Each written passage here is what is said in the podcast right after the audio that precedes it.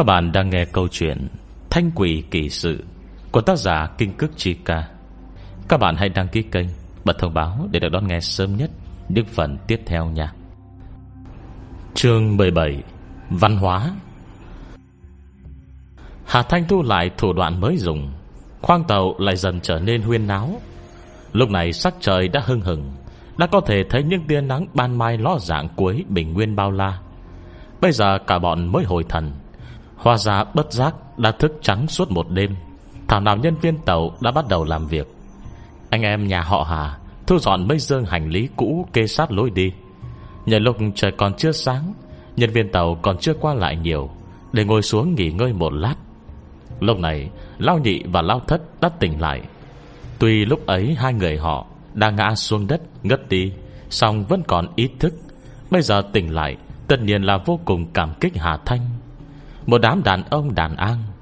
Tuy bình thường không làm chuyện gì quang minh lỗi lạc, Nhưng cũng chưa từng thật sự làm ác. Họ đã chính mắt thấy thủ đoạn của Hà Thanh, Lại có hai anh em được cô cứu mạng. Thế tất nhiên lúc này vô cùng kính trọng. Nhưng nghĩ tới chuyên đi này Coi như đã đi tòng, Cả bọn khó tránh lại ủ rũ cúi đầu. May mà làm ăn mấy năm nay, Của cải vẫn còn tích trữ được chút ít Tổn thất chuyến này. Tinh ra cũng không phải không thể chịu đựng.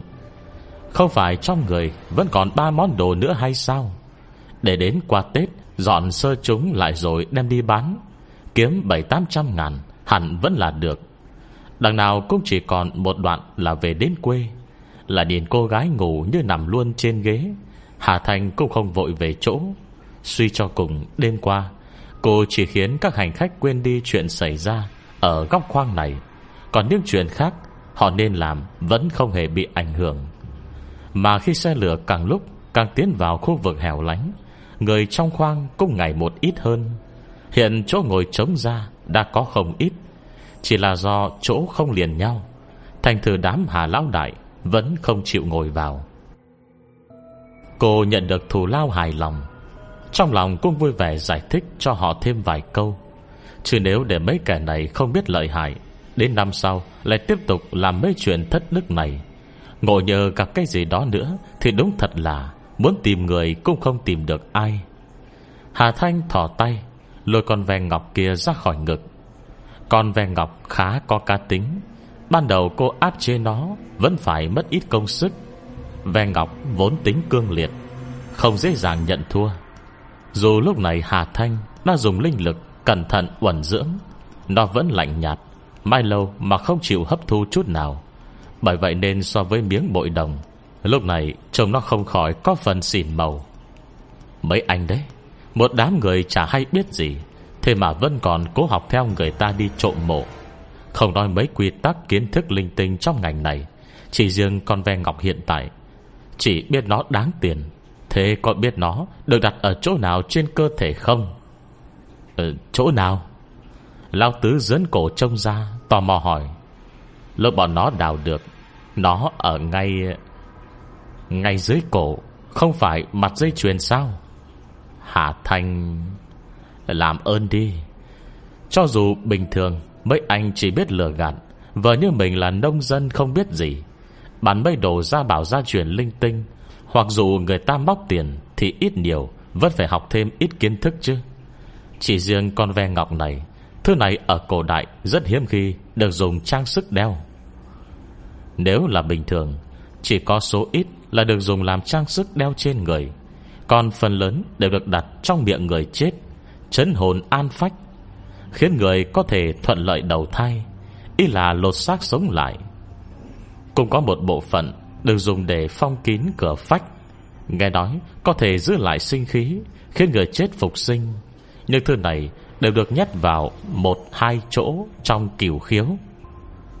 Mấy anh chẳng hiểu biết gì, Thứ này là làm theo bộ đấy. Vì như cái lần này, Nhét vào miệng thì còn tạm ổn. Nhưng nếu là một cái đơn lẻ Để chặn cửa phách, Anh buôn bán cũng không bán nổi đâu. Mấy món đồ linh tinh lẻ tẻ này, Chẳng biết suốt mười mấy năm nay, Bọn họ đã học được những gì? Cái gì gọi là chặn cửa phách? Hà Lão Đại tò mò hỏi. Thật ra bọn họ chỉ dành việc lừa gạt Trên chợ đồ cổ. Bịp người thì hay đấy, Nhưng về kiến thức chuyên ngành Lại chẳng biết được mấy. Trong mấy anh em họ, Chỉ có Hà Lão Đại là trình độ văn hóa cao nhất, Tốt nghiệp tiểu học, Số còn lại Đừng nên nhắc tới thì hơn. Hơn nữa, Lần này cũng chỉ gặp được món đồ Có chừng 180 năm. Có đáng tiền hay không, Hoàn toàn dựa vào may mắn làm sao có thể học được gì? Hà Thanh không biết nói gì, Chỉ đành trả lời. Là nhét vào cửa hậu đây Câu trả lời này vừa rồi, Cả hội đồng loạt trợn to hai mắt. Mấy thứ các anh đào lên được này Không phải đồ cổ, Nhiều nhất chưa vượt quá 100 năm. Nhưng nơi chôn lại khá đặc biệt, Thế nên mới khiến chúng trở nên không bình thường. Ví dụ như con ve ngọc này đi. Đoán là chất ngọc dương chi thượng hạng. Đến hiện tại cơ bản Đang rất hiếm thấy. Chế tác thì tôi không dành Nhưng có một điều lại biết chắc, Đó là con ve ngọc này Vốn là vật tốt, Có tính đua tranh. Để người ta ngậm trong miệng, Ý là lột xác sống lại, Là lột xác đấy. Nhưng không hiểu tại sao Lại rơi ra khỏi miệng Kế đó bị âm khí ăn mòn. Xung quanh mộ chôn toàn là cây hòe tụ âm Nửa âm nửa dương, Nửa sinh nửa tử. Bị nhiều loại khí hỗn tạp ăn mòn Nên mới biến thành như thế này. Bây giờ bị mấy anh tự tiện đào lên, Lại để sát vào cơ thể Thịnh dương khí. Nó có thể nhịn được, Không hạ miệng mới là lạ đó. Lục trường mấy người các anh có triệu chứng, Chẳng qua chỉ do bị no hút máu, Mất máu quá độ nên thế thôi. Cả bọn cùng hít mạnh. Đương nhiên họ tin tưởng lời Hà Thanh. Dù sao đi nữa, Đám bọn họ vốn cũng là đám nông dân thành thật. Cho đến một ngày, Hà Lão Đại tìm được một quyển sách Trong lúc khai hoang. Cuốn sách đó không phải đồ cổ gì, Chỉ viết về chuyện Một đám hồng vệ binh, Chế diễu lũ nhà nho hủ lậu. Bọn tư bản độc ác, Trong đó không ít người đã mất mạng Trong quá trình cải cách. Mà về sau, Chủ nhân cuốn sách nhận ra vấn đề, Trong lòng hồ thẹn Thế nên chỉ đành cố gắng lựa chọn vị trí mai táng cẩn thận cho những người đã chết. Cũng không dám lấy đi những di vật trên người họ. Hơn nữa vào thời ấy, có thể làm hồng vệ binh đều là mấy kẻ tự hào vô văn hóa. Người một chữ bẻ đôi, không biết có cả mớ đầy ra. Làm sao hiểu được cái gì là đồ cổ hay không đồ cổ. Dù gì đi nữa, chỉ cần không phải vàng bạc, thế chắc chắn không phải vật đáng tiền. Chẳng qua là khi có tuổi rồi, Khó tránh lại thích suy nghĩ vu vơ. Thế nên mới ghi chép lại, Vốn là định để hậu bối Tới tế bái thay mình. Cũng chẳng biết sao, Lại để cuốn sách đó Tìm tới tay đám hà lão đại. Hồi đó gia cảnh còn nghèo, Gặp đúng thời cải cách mở cửa, Nhưng nghèo vẫn là việc không thể phủ nhận. Mà thầy con cái không có cơm ăn, Hết cách, Hắn chỉ đành bí quá hóa liều. Nghe người ta nói mấy thứ đồ đào được dưới đất lên Đều đáng tiền. Vì vậy mới dẫn mấy anh em tin tưởng Len lút tới đào trộm mấy mộ huyệt nơi hoang dã. Bọn họ không có bản lĩnh gì, Chỉ biết cay đắng tìm ra vị trí mộ huyệt. Thành thật đào bới, Dù sao cũng là dân quê, Rất kỵ việc đào mộ huyệt người khác. Bởi vậy nên mỗi lần đào xong, Đều lấp kín mộ lại, Coi như là an ủi. Trải qua bấy nhiêu năm Mỗi người cũng để giành được tài sản 1-2 triệu. Xong giá nhà thành phố đắt đỏ, Bởi vậy mà vẫn phải liều mạng tích góp tiếp. Hàng năm anh em họ đều lấy cớ đi làm ăn xa Để sông sáo bên ngoài. Thực chất cũng tốn không ít công sức. Đến cuối cùng, bà linh trộm mộ không học được bao lâu. Nhưng tay nghề lừa gạt bịp bậm Lại hơi bị giỏi. Nếu không chỉ dựa vào cái ánh mắt nhìn đồ này của họ, Có mà còn chưa biết ai gài bẫy ai. Hết chương 17 Chương 18 Mất sạch vốn liếng. Mấy gà đàn ông Không học thức Bị Hà Thanh dọa cho xanh mặt. Lão Tám bất giác Sờ lên cánh tay vừa bị Hà Thanh bẻ cho đau điếng của mình. Là nghe tới cảnh tượng lao thất và lao nhị Buộc chặt mấy thứ này vào bụng, Trong lòng không khỏi âm thầm vui mừng. May mà mình không phải đổ ngốc như anh hai có thế nào cũng quyết Phải len lút ém kín thứ này. Đấy mà xem, Chẳng phải gặp tội lớn rồi đấy ư. Hà Lao Đại nhìn con ve ngọc trong tay Hà Thanh Với vẻ kính sợ, lại hỏi. Con ve ngọc này hút máu, Vậy còn biến bội ngũ bức thì sao?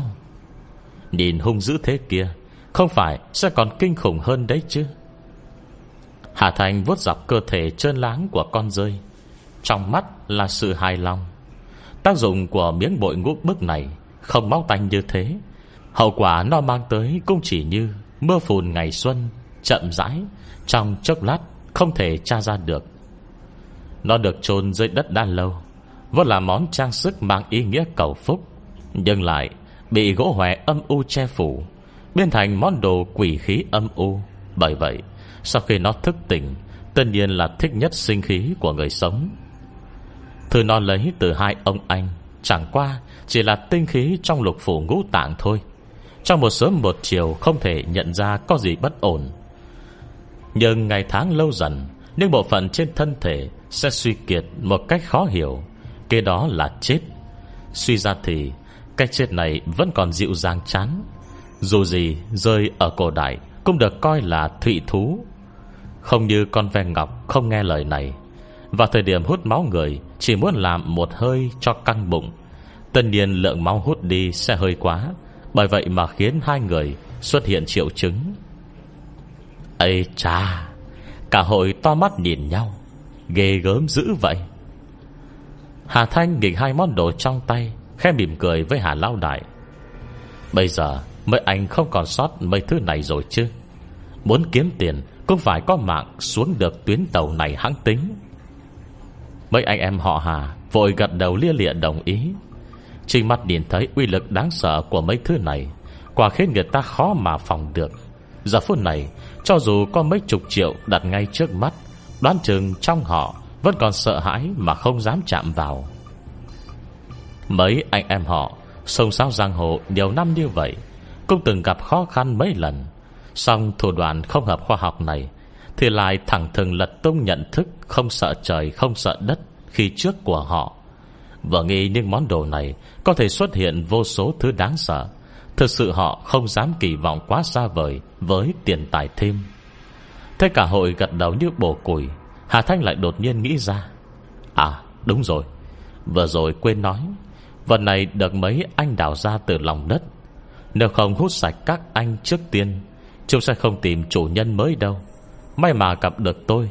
Nên ấy à Sau khi trở về, Bớt làm những chuyện thất đức này đi.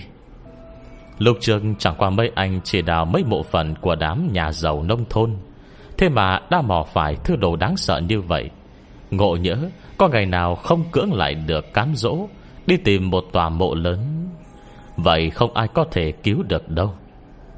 Nên biết rằng, Cố ý quay nhiễu nơi người chết an nghỉ ngàn thu.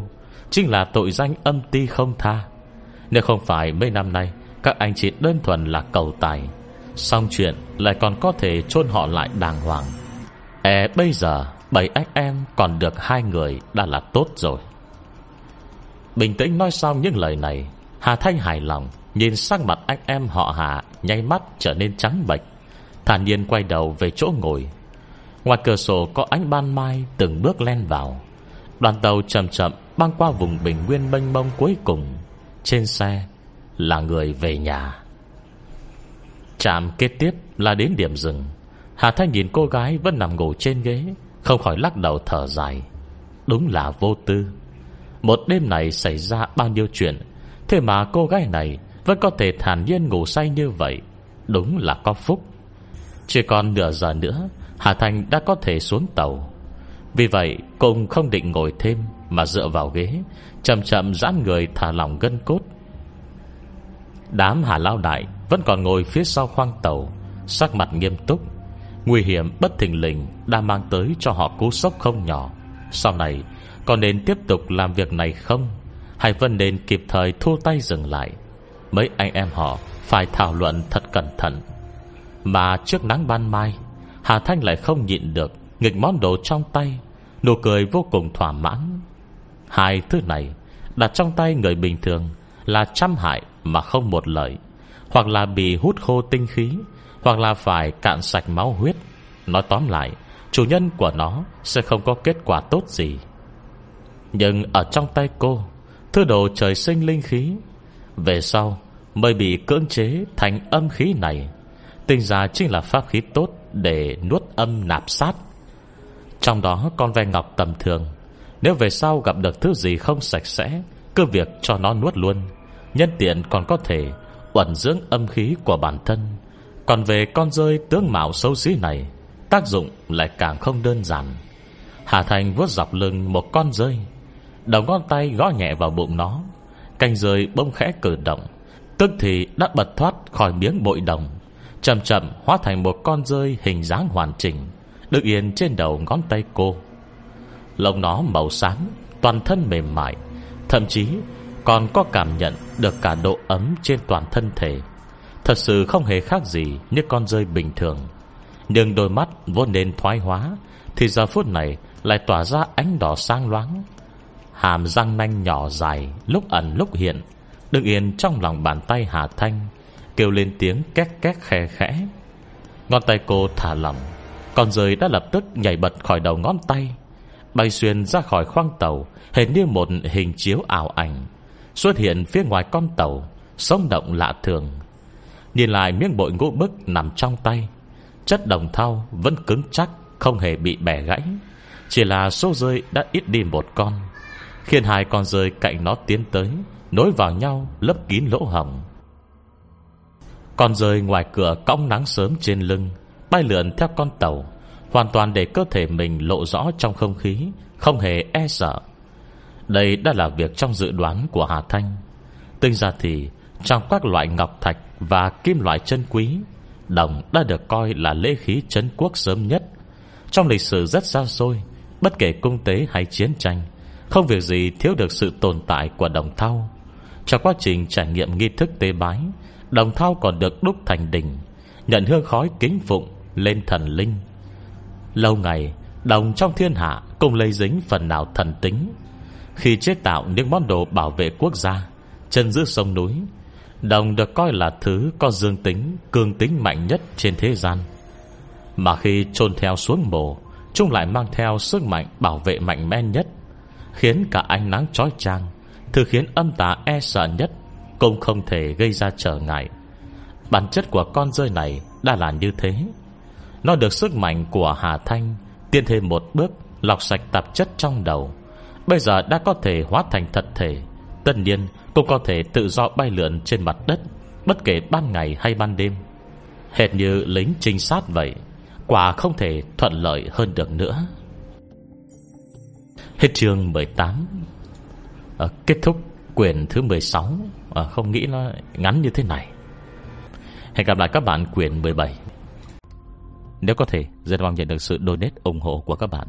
Thông tin donate có để ở dưới phần miêu tả Để có thêm kinh phí duy trì việc đọc.